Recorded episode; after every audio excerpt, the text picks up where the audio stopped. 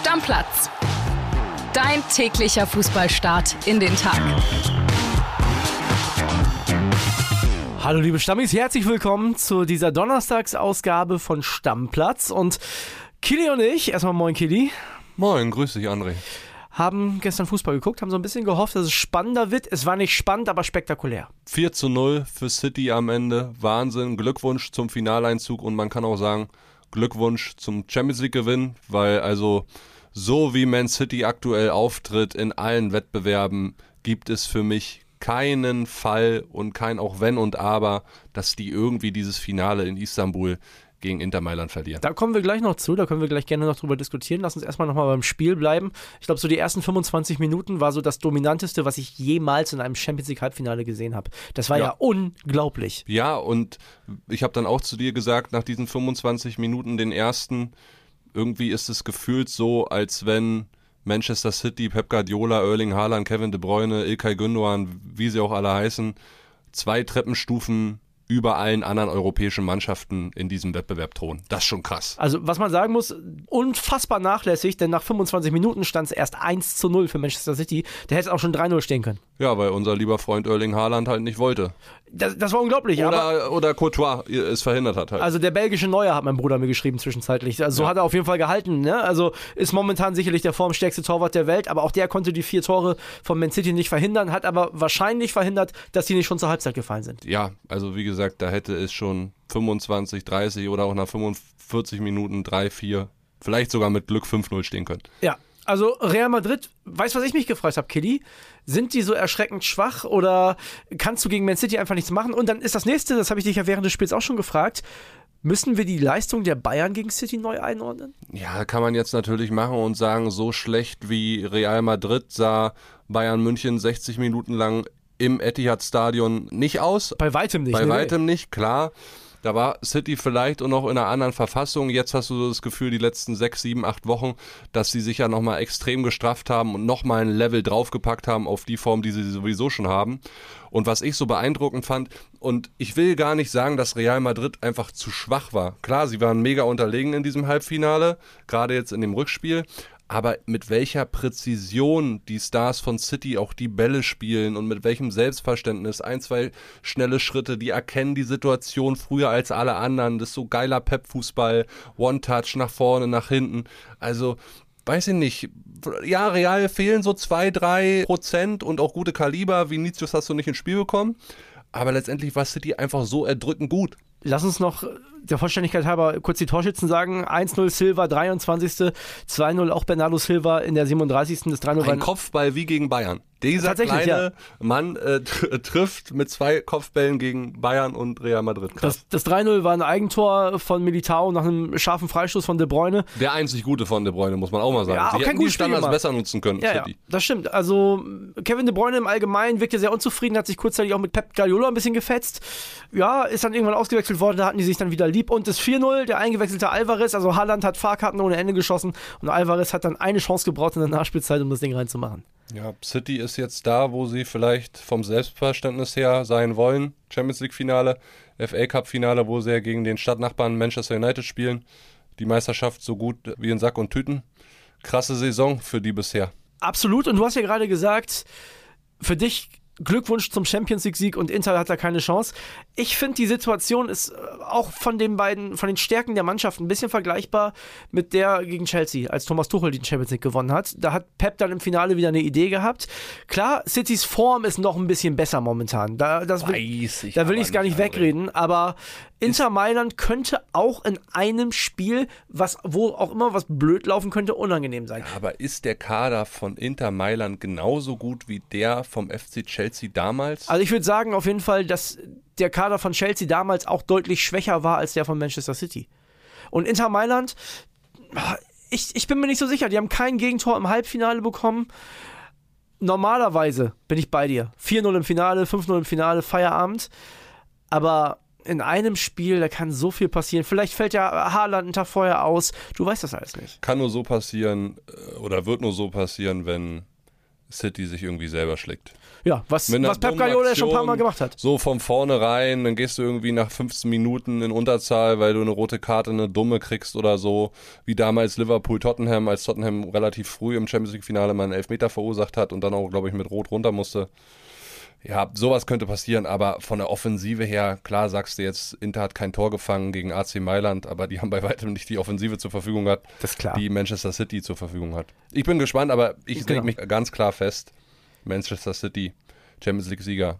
Das Spiel muss auf jeden Fall erstmal noch gespielt werden. Wir gucken uns das Ganze an. 10. Juni in Istanbul. So, und jetzt geht's weiter mit Europa und zwar mit der Europa League. Der Kollege Pippo Ahrens, der schart schon mit den Hufen. Ihr wisst, die Sprachnachrichten von dem sind mittlerweile haben die Kultstatus bei uns. Ne? Also schon richtig gut. Und er hat uns eine geschickt. Wir hören mal rein. Hallo Kili, hallo André. Der 18. Mai, der hat in der Geschichte von Bayer Leverkusen eine ganz besondere Bedeutung.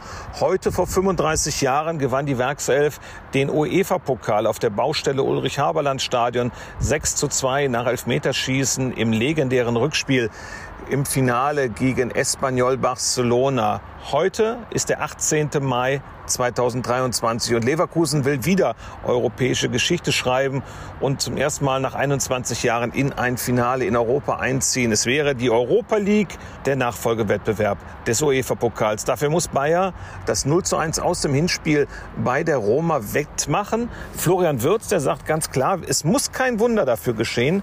Wir müssen unsere Qualitäten zeigen. Wir haben schon in Saint-Gilloise ein Spiel auswärts gedreht und auch in Monaco. Und für Leverkusen gab es gestern ein tolles Bekenntnis von Xabi Alonso. Der hat gesagt, auf Bildnachfrage, dass er auf jeden Fall auch im nächsten Jahr Trainer der Werkself sein wird. Aber jetzt hat er erstmal ein ganz großes Ziel. Er will mit seinem Team ins Finale dieses Wettbewerbs. Und er hat gesagt, für ihn wäre es persönlich die schönste Erinnerung, wenn die Leute noch jahrelang nach diesem Spiel über diesen Abend sprechen können. Wieder an einem 18. Mai. Also 18. Mai, besonderes Datum für Bayer Leverkusen könnte es auch Geiler heute, Vergleich von Pippo. finde ich auch, ja, könnte Ja. es auch heute werden.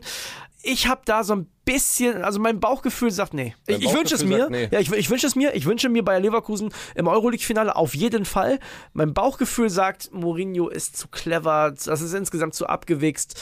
Ich glaube ehrlich gesagt, dass AS Rom da vielleicht sogar mit einem 0-0 weiterkommt. Also sie werden auf jeden Fall defensiv wieder solide stehen, Ja. äh, ihre Chancen vielleicht versuchen zu nutzen durch Standards oder Kontertore, so wie Jose Mourinho Fußball halt ist. Ich habe schon vor dem Hinspiel so erwähnt. Aber AS Rom hat in der letzten Runde in Rotterdam auch verloren das Hinspiel. Okay, damals war es das Hinspiel, Ja. aber auswärts.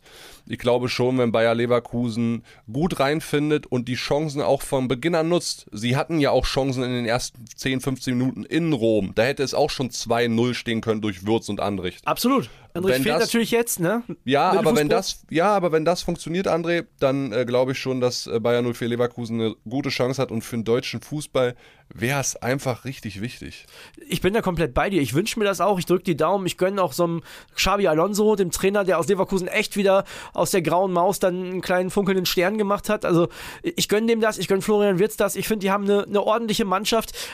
Das Problem ist, die brauchen halt auch ein bisschen Spielglück. Die werden es brauchen. Die, so, ein, so ein Fernschuss oder so eine Einzelaktion muss mal funktionieren. Das Ding muss rein. Muss irgendwie rein. Ja, und sie dürfen sich halt gar kein Ding fangen. Ne? Das, das ist das Ding. Also wenn äh, AS Rom eine 1 in Führung geht, wird Dann ganz ist schwer. vorbei. Wird ganz schwer. Sehe ich genauso. Ja, 21 Uhr heute Abend bei den Kollegen von RTL. Äh, Komm, wir, wir geben einen Tipp ab. Ich sag 0-0 und Leverkusen fliegt raus. Ich sag 2-1 Verlängerung und Elfmeterschießen, Leverkusen kommt weiter. Radetzky, der große Held? Könnte ich mir sehr gut vorstellen. Es wäre, wäre ein geiles Ende für uns hier im Stammplatz, was die englischen Wochen angeht. Ja. Weil da bin ich schon fast ein bisschen sentimental. Die Saison neigt sich ja dem Ende zu. Ist richtig, Und ja, wir haben hier so viele Abende zusammen verbracht in englischen Wochen. Dienstag, Mittwoch, Donnerstag, immer dann die Samstage noch. Und klar, da kriegen wir jetzt noch ein paar Samstage, wo wir ein bisschen länger hier sitzen. Aber sonst abends haben wir immer zusammen Fußball geguckt, wir beide. Und diese englischen Wochen sind jetzt vorbei. Und ich weiß nicht, wie viele englische Wochen wir hier hatten. Und hier immer abends bis um 0 Uhr 30, 1 Uhr, 1.30 Uhr saßen schon extrem gewesen. Und das kommt erst im September wieder. ja. Also überlegst dir, ne? Aber ich freue mich auch ein bisschen drauf, sage ich dir ehrlich. Vor allem unsere Freundinnen werden sich freuen. Ja. This is a boom. so I, I put on bulletproof now. Yeah, Hallo, ich bin Paul Ronsheimer, Journalist und Kriegsreporter. Und egal ob von der Frontlinie, aus dem Präsidentenpalast oder in meinem Hotelzimmer auf ein Glas Rotwein. In meinem Podcast bekommt ihr jede Woche Einblicke auf die wichtigsten Ereignisse der Welt, hört spannende Gesprächspartner und auch, was das Reporterleben mit mir persönlich macht. Ronsheimer, der Podcast. Jeden Mittwoch eine neue Folge. Überall da, wo es Podcasts gibt.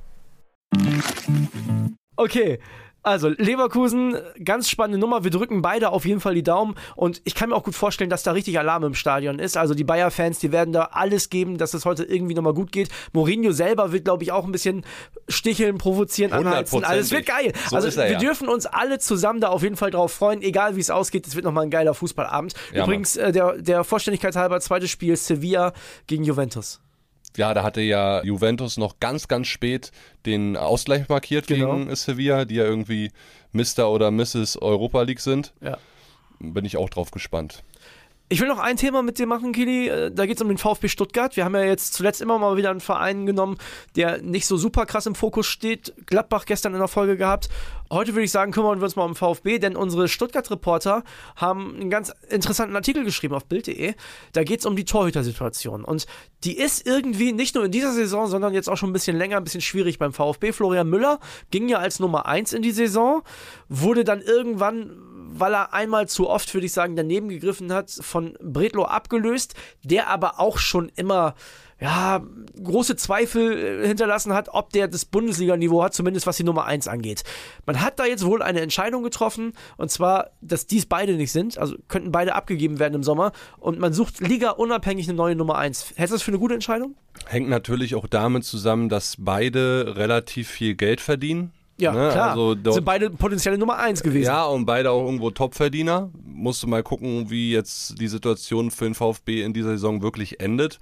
Weil wenn die drin bleiben, dann können sie sich einen von beiden auf jeden Fall weiter leisten. Wenn sie runtergehen, dann müssen sie sich wirklich umgucken. Sportlich gesehen hast du auf jeden Fall recht. Ne? Also Bredlo wehrt nur 60% der Torschüsse ab, Müller ein bisschen mehr, 62%. Ralf Fährmann zum Vergleich hat über 80. Das Problem bei Müller ist halt auch, der hat echt viele äh, Kinken drin gehabt, ne? Ja, aber wenn ich mir überlege, André, mir ist so, kannst mich gerne korrigieren, als wenn wir am Saisonanfang doch ein, zwei Spiele hatten, wo wir den Müller über alle Maßen gelobt haben, wo der richtig gut gehalten hat, ähnlich wie Marvin Schwebe, ja auch vom 1. FC Köln. Ja, er hatte ein, zwei gute Spiele mit dabei, aber das Problem ist, du kannst lieber ein konstant guter Torwart sein, als äh, eine Woche Welt und eine Woche äh, Kreisklasse. Ne? Das, ist, das ist immer das Ding. Das kannst du dir im Bundesliga-Abstiegskampf einfach nicht erlauben. Ja, und ich weiß auch nicht, wie realistisch es ist, dass sie beide loswerden, weil, wie gesagt, der eine noch Vertrag bis 24, der andere bis 25, haben die jetzt gerade einen Markt. Frage Weil- ist natürlich auch, wen holst du dann? Ne? Genau, hundertprozentig. Und boah, Wer macht es? Also wer macht es in der zweiten Liga?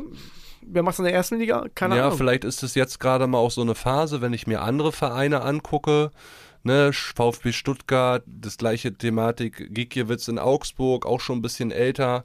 Vielleicht ist das jetzt auch mal so ein Sommer für ja, junge Torhüter, junge hungrige Torhüter, die gut ausgebildet sind hier in Deutschland, dass es mal so ein bisschen so einen Torwartumbruch allgemein in der Bundesliga gibt. Ja, und beim VfB müssen wir ganz klar sagen, die müssen ja auch zweigleisig planen. Momentan sind die auf einem direkten Abstiegsplatz und das zwei Spieltage vor Schluss. Und die haben noch ein Duell gegen Hoffenheim, da geht es für beide auf jeden Fall auch um richtig viel. Ja, Ne? 100 Prozent. Also, von daher, boah, schwierige Nummer. Bin ich sehr gespannt. Ich habe noch ein Thema, was ich zum Ende der Folge mit dir besprechen möchte, Kili. Die Bayern-Fans laufen ein bisschen Sturm im Internet. Und zwar das neue Trikot. Das finden ziemlich viele Leute richtig geil. Also ich muss sagen, find, also ich bin kein Bayern-Fan, würde es mir deshalb nicht kaufen, aber ich finde es auch sehr solide. ist eins der besseren Designs auf jeden Ja, Fall. der denke ich auch. Ne, da sagen zwar jetzt einige, naja, dass es hauptsächlich weiß ist, aber trotzdem, also ganz viel Lob auch von den Bayern-Fans. Problem an der Geschichte ist, Costa Quanta. Also, das Ding ist richtig teuer. Ja, kostet jetzt 100 Euro ohne Spielerflock oder ohne eigenen Namenflock. Ja? Und das ist auch nicht die Version, die die Spieler anhaben, sondern das, es gibt ja immer diese zwei Versionen und die kostet 100 Euro, die andere kostet sogar 150. ja, also diese Authentic-Version, die auch die Spieler selber tragen, die kostet dann 150 Euro. Ich finde 100 Euro für ein Trikot ohne Flock Ohne total alles, ja. übertrieben. Mein früher waren es 89 Euro, das waren schon zu viel, jetzt nochmal 10 Euro teurer geworden. Ja, die Bayern werben jetzt irgendwie damit, bis Ende Juni kriegst du den Spielerflock gratis. Gratis, aber das Trikot kostet trotzdem 100 Euro. Ganz ehrlich, also welche Familie gerade in dieser Zeit soll sich das dann noch leisten, wo irgendwie Vater und zwei Söhne oder Vater und zwei Töchter alle Bayern-Fans sind und die wollen alle dieses Trikot haben? Du das geht ja gar nicht. Also jetzt mal ganz realistisch, ne? 100 Euro ist ein Betrag, das ist schon ordentlich, wenn man den als Kind zum Geburtstag bekommt. So, und, und da muss man dann auch schon Abstriche machen. Und, und da hast du bei 100 Euro tatsächlich den Flock noch nicht mit drin. Das ist schon viel Geld. Da muss man sich, glaube ich, auch langsam Gedanken machen, ob das so in die richtige Richtung geht. Das ist ja kein äh, Bayern-spezifisches Problem. Also das wollen wir jetzt ja auch nicht sagen. Das ist ja nicht so, als wenn nur bei Bayern die Preise hoch sind. Die steigen ja überall. Ne? Aber 100 Euro, viel Geld, ja. Ja, finde ich auch, äh, geht gar nicht. Apropos viel Geld, wir haben ja viel über Jude Bellingham geredet äh, die letzten Wochen. 150 Millionen wünsche ich der BVB ja gerne. Wir haben auch darüber gesprochen, die Szenarien, mit denen Sebastian Kehl als äh, Sportchef da jetzt so planen kann, muss der irgendwie alles vorbereiten, wenn er geht, was machst du dann? Und für den Fall, dass er wirklich geht und viel Kohle reinkommt, beschäftigt man sich beim BVB mit einer Situation oder zwei Jungs, die man dann gleich mit vereinten Kräften holen will, um dieses Bellingham-Loch zu stopfen. Der eine ist Edison Alvarez, Ajax-Star, Ja. kennen wir alle zu Genüge, 25 Jahre alt, hat seine Sache äh, für Ajax wirklich gut gemacht. Soll ja in Dortmund Zeit- auch schon mal vorbeigeguckt haben. Genau, soll ja auch schon mal vorbeigeguckt haben. Und dann gibt's noch einen zweiten Mann, den offensiveren Part auf dieser Mittelfeldposition, könnte dann Enzo Lefebvre, cooler Name, 23 Jahre alt, ja, einnehmen. Der ist in Lorient in der französischen Liga. BVB guckt da drauf, ist nur 1,70 groß, so ein bisschen wendiger, sechs Tore, fünf Vorlagen in dieser Saison, hat einen Marktwert von 15 Millionen. Der wäre dann auf jeden Fall bezahlbar, wenn Bellingham gehen sollte. Und man hört aus Frankreich, dass der Junge auf jeden Fall den nächsten Karriereschritt gehen wollen würde. Und wo kann er das vielleicht besser machen als bei Borussia Dortmund? Dem kommenden deutschen Meister? Eventuell. Das ist Thema für dann, würde ich sagen, die nächste Folge. Genau, Weil, für ne, morgen Bundesliga-Vorschau, da freuen wir uns schon alle drauf. Europa League und so weiter. Und Genau. gucken wir einfach mal. Also morgen große Spieltagsvorschau, wir freuen uns schon. Ja, ich freue mich auf jeden Fall auch über äh, ja, die vielen Leute, die unserem Aufruf gefolgt sind, nämlich ganz explizit uns bei Apple Podcasts zu bewerten. André und ich, wir haben uns jetzt was Besonderes ausgedacht. Bis Saisonende, Freunde, wäre es schön, wenn wir bei Apple Podcast die 1000 Bewertungsmarke knacken. Das sind jetzt noch ungefähr 160 Bewertungen. Und bei Spotify würden wir gerne die 3000 Likes sehen. Das sind jetzt ungefähr 2700 und gerne bei Spotify auch die Glocke aktivieren, damit ihr keine Folge mehr verpasst. Also ist alles machbar, ne? Wenn das klappt und ihr uns gerne auf unser Stammplatz-Handy oder uns bei Instagram einfach einen Screenshot schickt, ich habe eine Apple-Bewertung gemacht, ich habe eine Spotify-Bewertung gemacht, eins von beiden oder sogar gerne beide. Wir werden am Saisonende unter allen, die uns was eingeschickt haben, einen Screenshot, eine Verlosung machen. Wir haben noch Stammplatz-Merch hier, so ein paar Restbestände. Hatten wir ja letztes Jahr groß gemacht und einige von euch haben auch zugeschlagen. Wir würden dann drei Hoodies und drei T-Shirts unter allen, die eine Bewertung abgegeben haben, ja, ausloben und verlosen. Das war nett von uns. Das habe ich mir so überlegt und du hast gesagt, machen wir. Der Podcast-Papa hat auch gesagt, machen wir. Kündigen wir morgen im Laufe des Tages auch gerne nochmal bei Instagram an und dann könnt ihr da was gewinnen und tut uns gleich noch was Gutes. Also, ist lieb von euch. Wir danken schon mal wieder im Voraus und äh, Podcastpreis könnt ihr auch noch abstimmen. Guckt mal rein in die Shownotes, Deckel drauf. Bis dann. Ciao, ciao, Leute. Stammplatz. Dein täglicher Fußballstart in den Tag.